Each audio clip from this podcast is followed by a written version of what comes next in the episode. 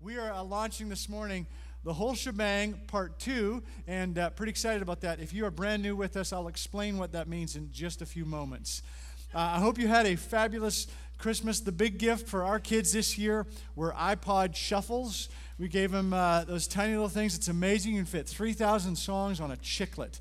Incredible. So each of our three kids got one of those, and then they opened them together, and then they all uh, put them on, and they're dancing and singing different songs in the living room and saying, Listen to this song, listen to this song, because I preloaded about 50 different songs on each of the kids' uh, iPods, so it was a ton of fun. That afternoon, I went out, uh, actually, a couple weeks ago, I talked about giving an, an hour uh, uh, with dad for each of the kids, and the, the uh, nine and seven year old boys, they looked at that and went, huh, and then tossed it aside. But the five year old, she was all over it, and the whole day she's saying, When's our hour? When's our hour? When's our hour? So for our hour, we went to the playground, and on the way there, she had her, her uh, new iPod Shuffle. And, and uh, so I love listening to people who are listening to songs on an iPod Shuffle and not aware that you're listening. So she, she doesn't know the song, so she's, day, and you know, they're trying to catch up with the song. They're trying to, and all they, when they hear a word that they understand, life, and then God, and then the chorus comes around, we will, we will rock you, rock you. She's doing this. And uh, it made Christmas Day uh, glorious, glorious scene. But um, the reason I'm, uh, I'm telling you that is that we are launching into Whole Shebang 2, which is a, a journey through the characters of God's overall story. We're talking about getting into character. And what we're going to be doing is looking at, uh, at the main characters that make up God's overall story. And some of these characters you're going to be familiar with, some not so much. For some of them, uh, maybe you'll, you won't be familiar with them at all, and you'll be like just kind of pretending you know the words to the song. You know, and then Isaac, and then, uh, you know, you don't really know that. Maybe there'll be other uh, characters where you, you know the chorus, you can sing along boldly with the chorus, but on the verses, not so much. But the journey here is to, is to be familiar with these characters and to invite God to come and transform our character with it. It means nothing to learn these stories and, and, and if we don't let them impact our lives.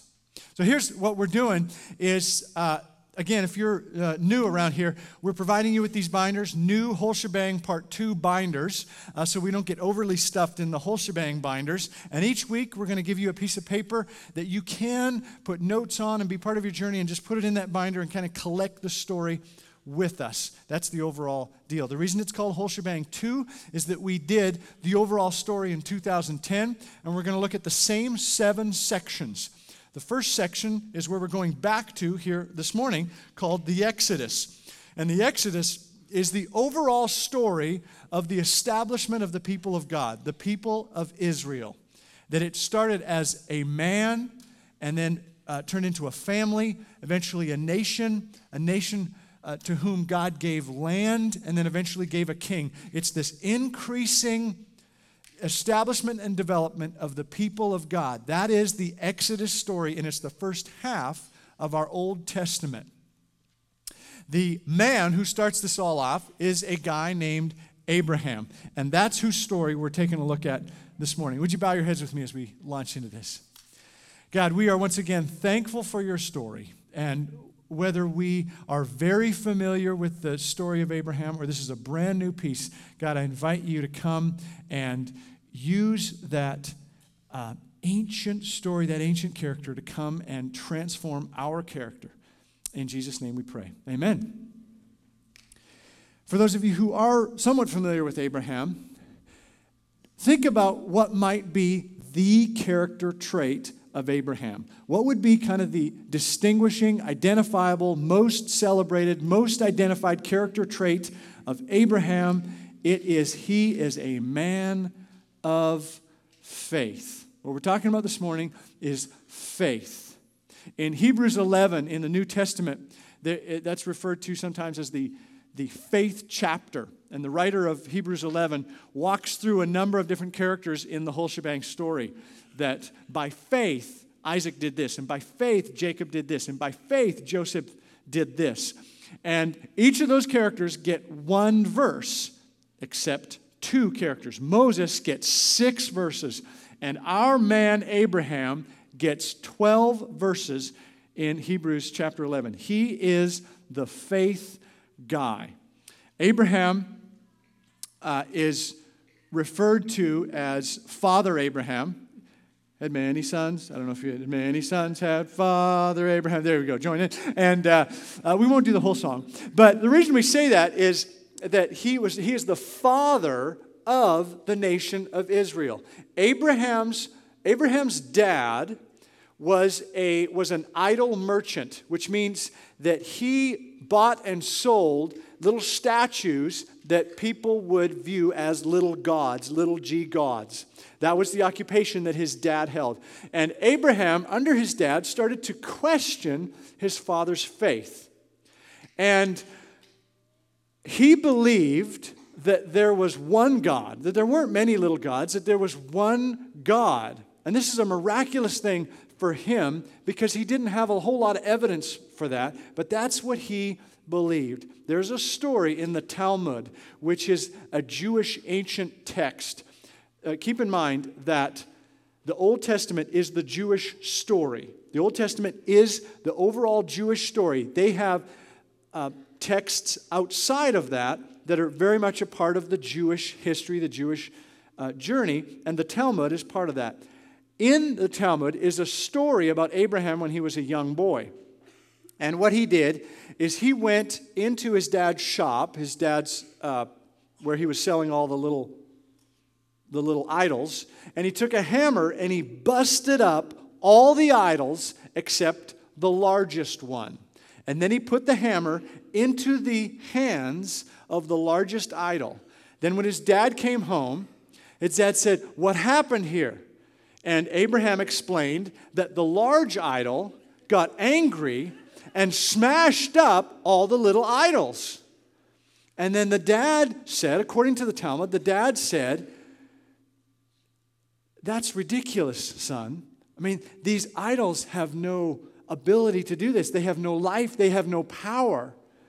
And then Abraham says, Then why do you worship them? And then Abraham got grounded for weeks. that part is not necessarily in, in, the Talmud.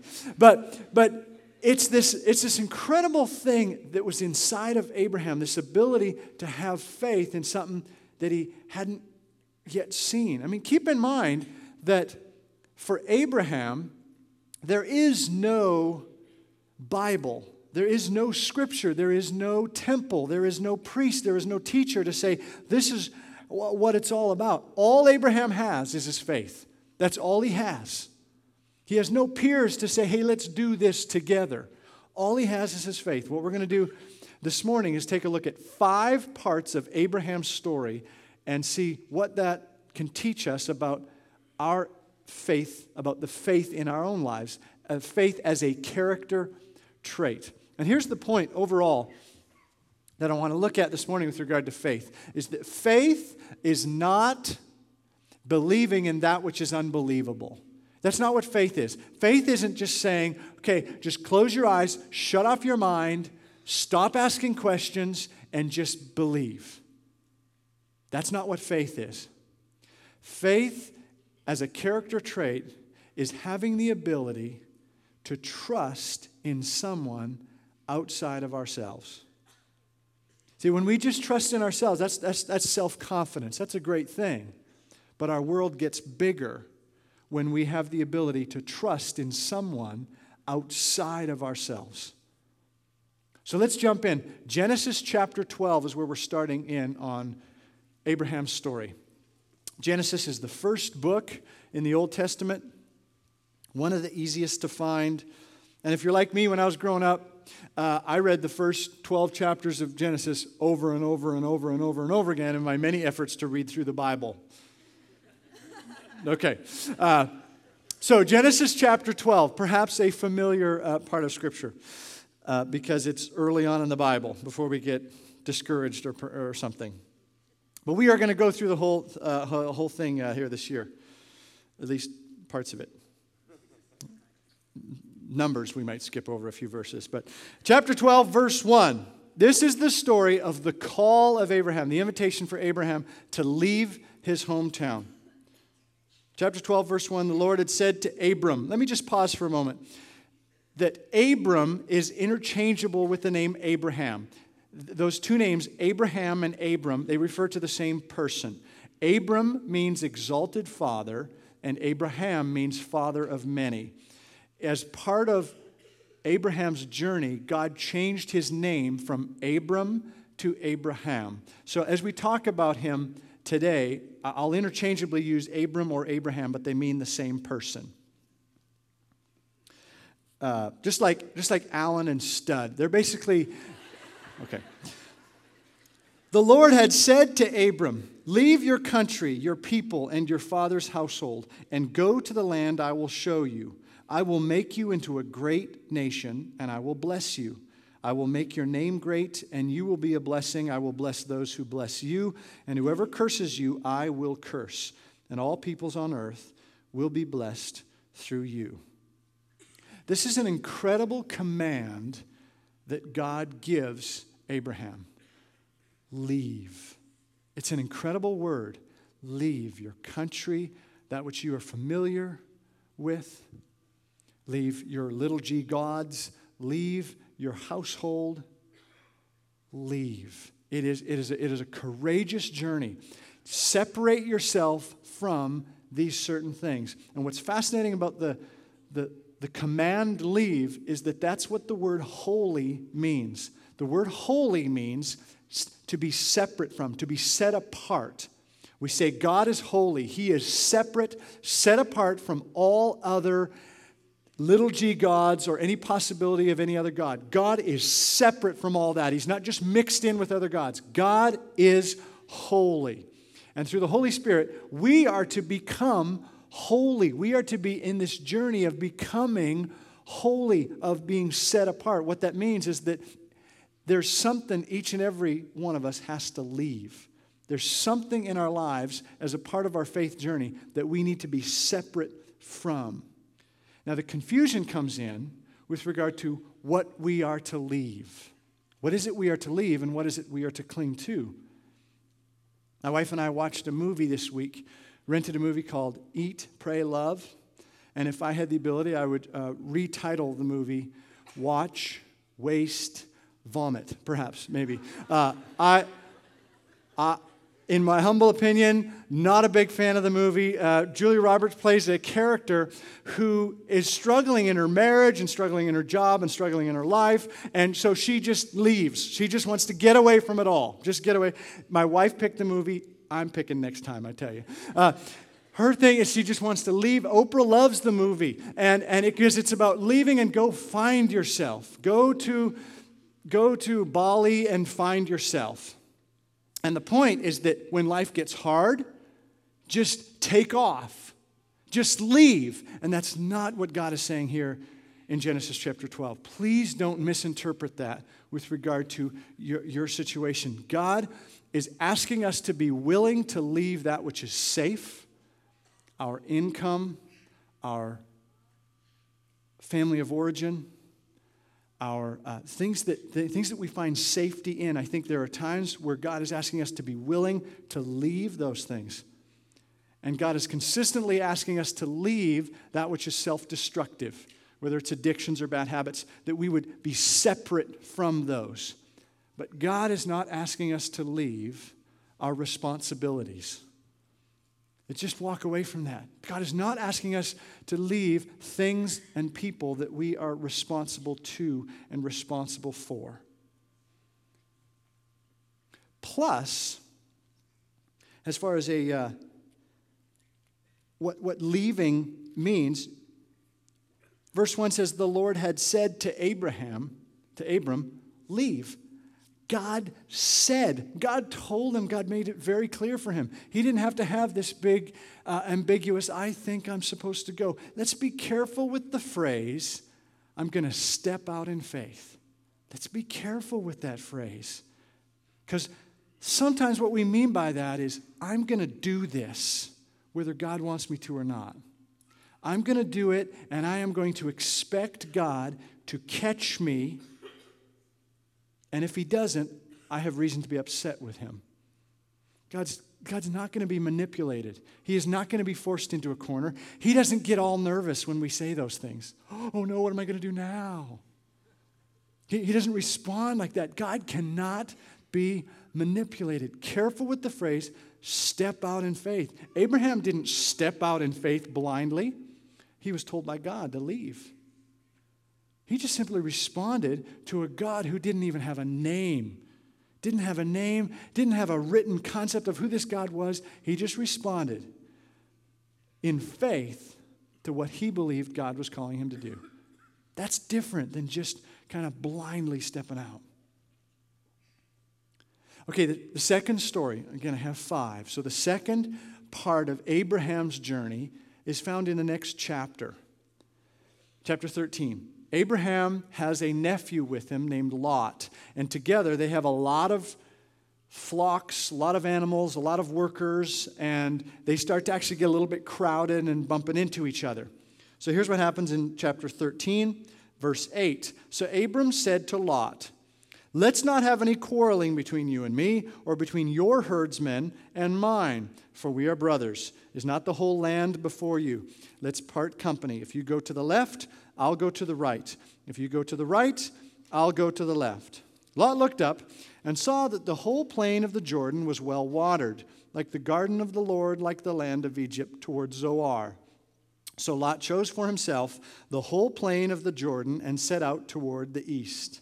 What happened here is that when Abram gave Lot the opportunity to choose, Lot saw that to the east it was lush and beautiful, and to the west, not so much. So Lot chose the lush and beautiful. It's a reasonable choice. I, I, this story kind of grabs me a little bit because this is exactly not a, a, a, a character tool that I have in my belt. Okay, this is, this is exact what Abraham did in this situation is not a real strength of mine. See, I'm the youngest, I'm, I'm the youngest child, and so when there's dessert and there are options, I don't give other people the better ones or the ones with more chocolate. Those are the ones I take for myself. That's just kind of a default. If I invite you over to my house and we're going to grill steaks and one of them falls on the ground, I'm not going to eat that one because I'm the host and I made the mistake. That's yours. If you didn't see it, I'm brushing it off, and that's yours. I'm going to eat the one that's thicker and nicer and cooked better. I'm just, I'm not proud of it. I'm just telling you honestly, that's, that's what you get. If, careful if you get come over to my house. So I'm, I'm drawn by Abraham's ability to say to Lot, I want you to choose. You see, in this situation, God didn't tell him, go to the west. What Abraham is doing in this situation is saying, God, I will trust you. Remember, that's what faith is. Faith is trusting in someone outside of ourselves. God, I will trust you whether it is to the east or the west. Either way, all in, any direction, I'm trusting you. Faith, in its most beautiful form, is not 70 30 trust. It's not mostly leaning. It's not sort of one foot here and one foot over there and kind of a, kind of a balancing act. Faith, in its purest form, is to put it all in, is to, is to bet it all on God. And, and it really is like, like gambling. I mean, if you, if you say, I'm going to put it all on this particular number, I'm going to put it all on God. If it's a small amount, if it's 25 cents, it's pretty easy to do that. I'm going to bet it all. All five nickels I'm going to bet on there. It's pretty easy. But when that pile metaphorically becomes $200,000, it's a little harder to bet it all on God. That's where we pull back 150,000 of it and say, "Well, this is mine. This is kind of my safety piece. I'm going to bet the rest on God." And that's how much I'm going to trust him.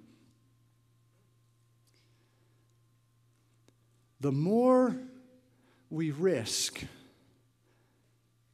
the more the benefit. The more the payoff, the more the, the, the more we trust, the more the payoff. And it's in those moments when we, when we bet it all, when we bet it all on God, that's when the enemy, the third character in the whole shebang story, remember, there's three characters God, us, the ones that God wanted to have a restored relationship with, and then the third character is the enemy, the one who's trying to, to destroy that relationship. The enemy, when we bet it all on God, says, Whoa, that's a whole lot. Are you sure you want to trust Him that much? You, you could lose a whole lot if you trusted Him with that. Now, just as a side note, here. This is not biblical support for gambling. Okay, uh, uh, it's just a metaphor, and uh, uh, you know the casino it, it, does not have your best interest in mind, and the odds are not in your favor. Okay, just as a just as a side. That's okay. I just want to be clear.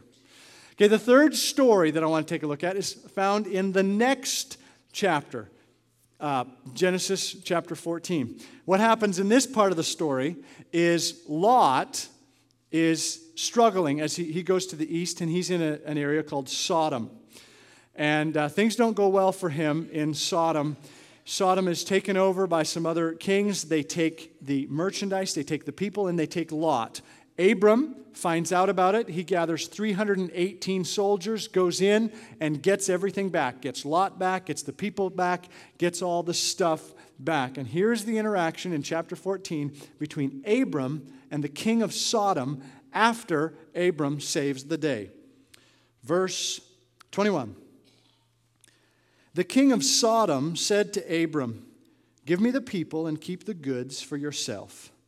But Abram said to the king of Sodom, I have raised my hand to this. This this speech is like is like Russell Crowe. Just imagine Russell Crowe. Just kind of uh, people often say I look like Russell Crowe. So so just imagine in this moment that this is Russell Crowe saying this. I have raised my hand to the Lord, God Most High, Creator of heaven and earth, and have taken an oath that I will accept nothing belonging to you, not even a thread or the thong of a sandal, so that you will never be able to say, I made Abram rich. I will accept nothing but what my men have eaten and the share that belongs to the men who went with me to Aner Eshcol and Mamre. Let them have their share. Okay, maybe that's not a real Russell Crowe, but, but I mean, it's just kind of a manly thing. I will take nothing from you. Let them have their share. What he's saying is, if I take this, then you will be able to say that my I have been provided for by you. And I want my story to be that I was provided for by God. So Abram's saying, I want to leave you with that, and I want to trust God for my provision. What's happening is Abram is building his trust with God. Faith is a process. It is a process of building trust. And Abraham, in this moment, is saying, I'm going to take one more step to say, I want to lean more and more into God. There is, it's a game, it's a dance, it is a, a, a, a spar, if you will where we engage with God in this. We trust God with a little bit, and then He proves that He is trustworthy. And then we lean in a little bit more. And then we trust God with a little bit more, and He proves that He is trustworthy. And we lean in a little bit more. This is what Abraham does over and over again in his journey. It is a process. I don't think it is reasonable to bet it all, bet all 200,000 right off the bat. I don't think that's what a new Christian should do. I think that there is a process in building up our faith with God over time. And that's why we see multiple pieces to Abraham's story. And here he's saying, I want to build up my trust with you, God. That, that in each of these stories, I'm going to leave and trust you with this. I'm going to give Lot what he cho- chooses, and I'm going to trust you with this. It is a building up. It's what happens in our relationships, it's what happens with other people. We build up trust with other people. It's heartbreaking for me when I see a, a young girl give all of her trust, her heart, her body, everything to a young boy because she so wants to connect with that boy. But that boy hasn't deserved or proven that he is trustworthy yet. And then there's so much pain there. Maybe you can remember when you were a young girl or you were a young boy and you trusted too much to someone else. And there's a process that we learn that in order to engage with somebody, we, we dance with them for a little bit and we build up our trust with that person. th- that's how we identify who safe people are. That we, we give them a little bit and we see what they do with it. And then we lean in a little bit more. And if they don't do well, then we say, okay, I'm going to be a little bit more reserved in my trust with you. We don't just dump it on people, we build things up together. We, we're in D groups for a while, and then we get to connect with, with people and build up our trust, and we can go to deeper levels with them. If you want to go to a deeper level with somebody, you want to build the trust with somebody else, then there is a process to that. Maybe you are in covenant with somebody, your, your spouse, your husband, or your wife, and there is a broken trust there, that the faith between the two of you is not there. Then what needs to happen is, is if you are the one who has been wounded, then you need to give a little bit in order to rebuild that trust. You can't shut it off completely or the trust won't be built. You've got to trust a little bit, see how that goes, and then lean in a little bit more and trust a little bit more and lean in a little bit more. And if you are the one who has done the wounding, you've got to be patient because this process takes time. Trust can be destroyed in a moment, and it takes time to be rebuilt. It can't trust, faith cannot be built by your strength. It takes time. One piece getting built onto another. The fourth part of Abraham's story is actually found in a number of different chapters, and, and it's basically the story of, of Abraham's offspring. And this actually is an example of Abraham not trusting God. It's actually an example of Abraham not being perfect, so that we don't walk away from Abraham's story and say, well, he has the flawless faith gene that I don't have. So that's good for him. But he wasn't perfect. And, and the example for this is trusting that, that God would give him a son. If you remember from chapter 12, God said, I will make you into a great nation. And his name got changed from Abram to Abraham. You will be the father of many, but his wife Sarah was barren. No babies. You're not going to be the father of many without babies. And so Abraham takes matters into his own hands and doesn't trust God with this. And this is acceptable within the culture, but what he does is he identifies a servant named Eleazar. It says, You will be the heir to the kingdom. And then later on, Sarah said, No, I want at least one of our genes to be a part of, of the heir. And so I will give you my maidservant Hagar. You sleep with her, and you'll have a son, and then that will be the heir. They had a son named Ishmael. And you can just imagine the awkwardness that enters into their story at this point. You've got the wife and the maidservant and the child with the maidservant. And then you've got Eleazar, to whom Abraham needed to have a, a, an uncomfortable conversation, saying, Remember that talk about the whole, you know, heir to the kingdom? I was just kidding. I mean, he had, to, he had to change that. He had to pull that back. He had to, he had to change that deal because now Ishmael's around. But then something amazing happens. At age 100, Abraham is 100 and Sarah is 90 and she gets pregnant. She's 90 and she gives birth to a boy and they call him Isaac, which means laughter because she was, was she thought it was humorous. Just imagine a 90 year old getting pregnant. She's going to the store and she's got to buy diapers for both her, her son and her husband at the same time. I mean, they named him Isaac out of laughter. And so then Abraham needs to have another awkward conversation with Ishmael and say, you know, you're not going to be the heir to the heir to the kingdom either. Interesting note here is that because of this, the discomfort in the family here, Hagar and Ishmael are removed from the household. And Ishmael becomes the father of the Arabs, the ancestor to the Arabs. So the ongoing issues between Muslims and Jews in, uh, in the Middle East and around the world goes back to the very beginning of the whole shebang story. It goes back to sibling rivalry between Ishmael and Isaac. But the point of all this, the reason I'm bringing up the Isaac story is that Abraham was not perfect in his faith. So the, the goal is not to be perfect in our faith because even Abraham, the guy of faith, he didn't do it perfectly. And so for you and me, when we don't quite do it perfectly, we've got a model who didn't quite do it perfectly. I love that about our whole shebang story. I love that about our Bible, that it's not squeaky clean. Okay, the fifth and final part of Abraham's story is absolutely his biggest test of faith and it's found in Genesis chapter 22.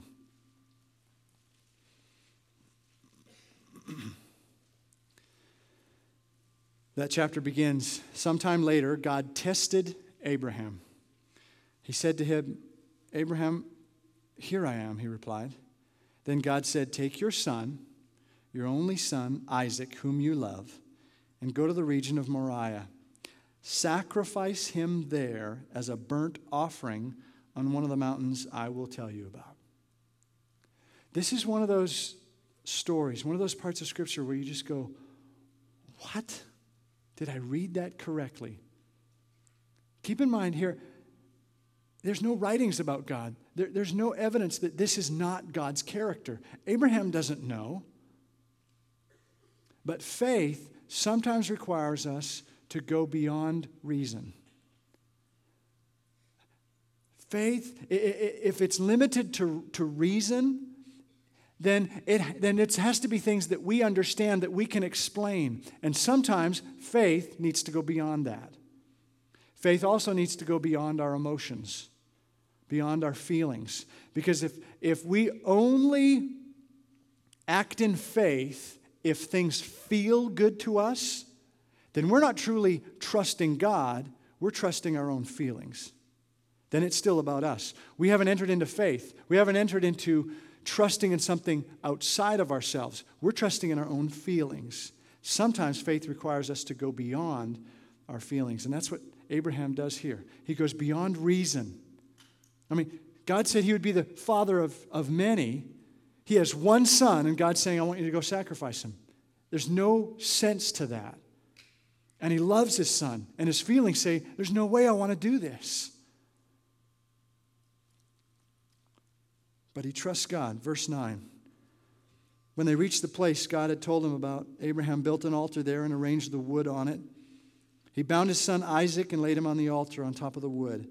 Then he reached out his hand and took the knife to slay his son. But the angel of the Lord called out to him from heaven, Abraham, Abraham. And I imagine tears are flowing from his eyes at this point. He says, Here I am.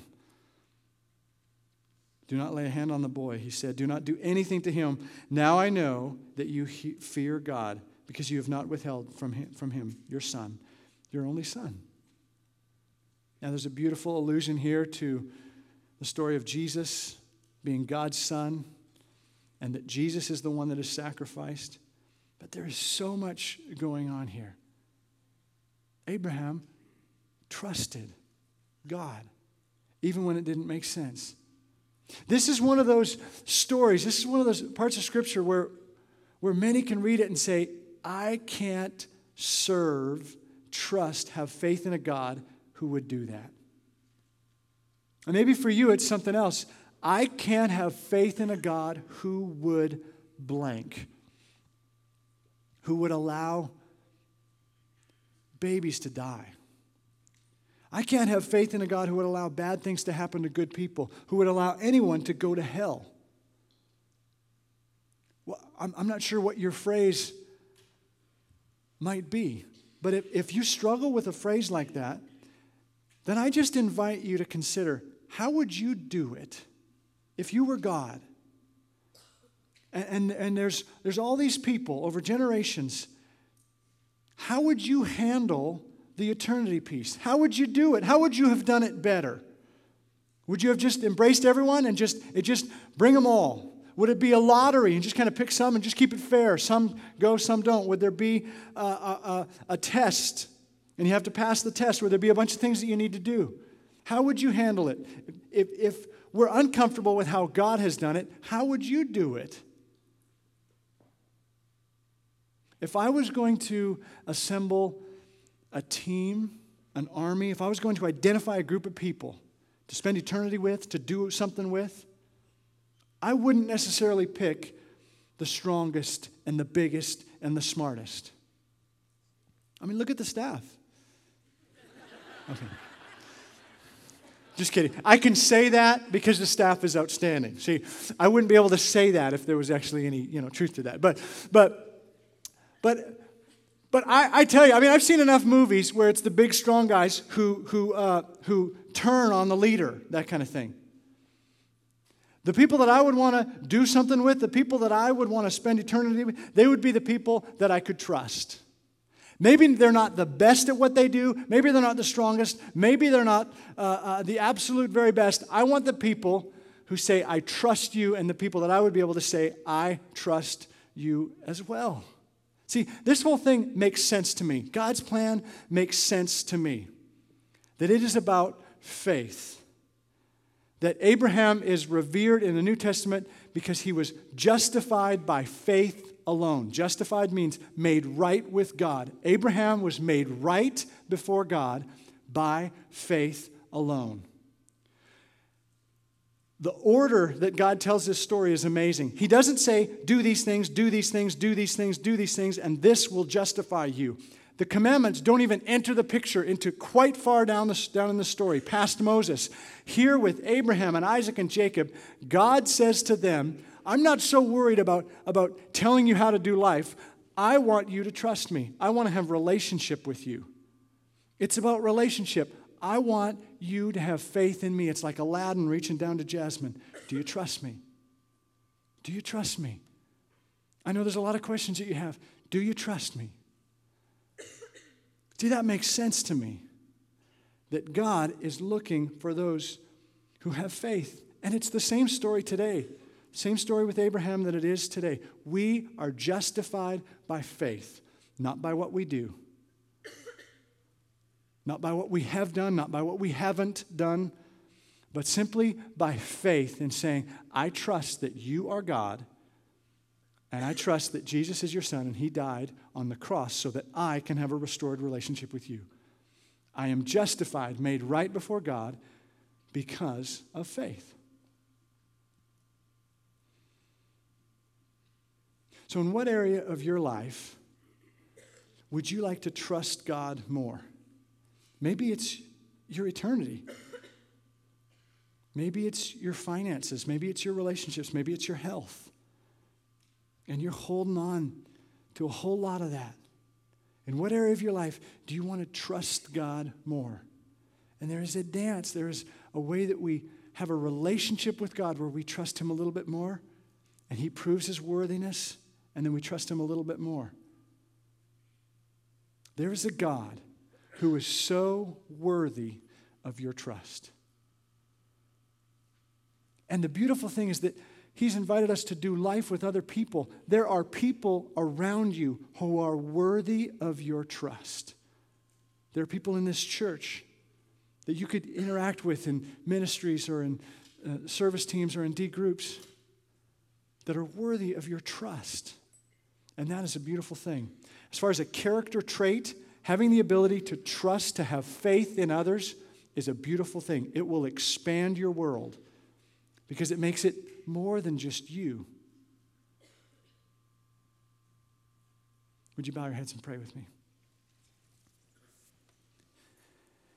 Father, thank you for the story of Abraham, for this model of trust. God, that you, you, you made him the father of your people. And his, his character strength was simply faith.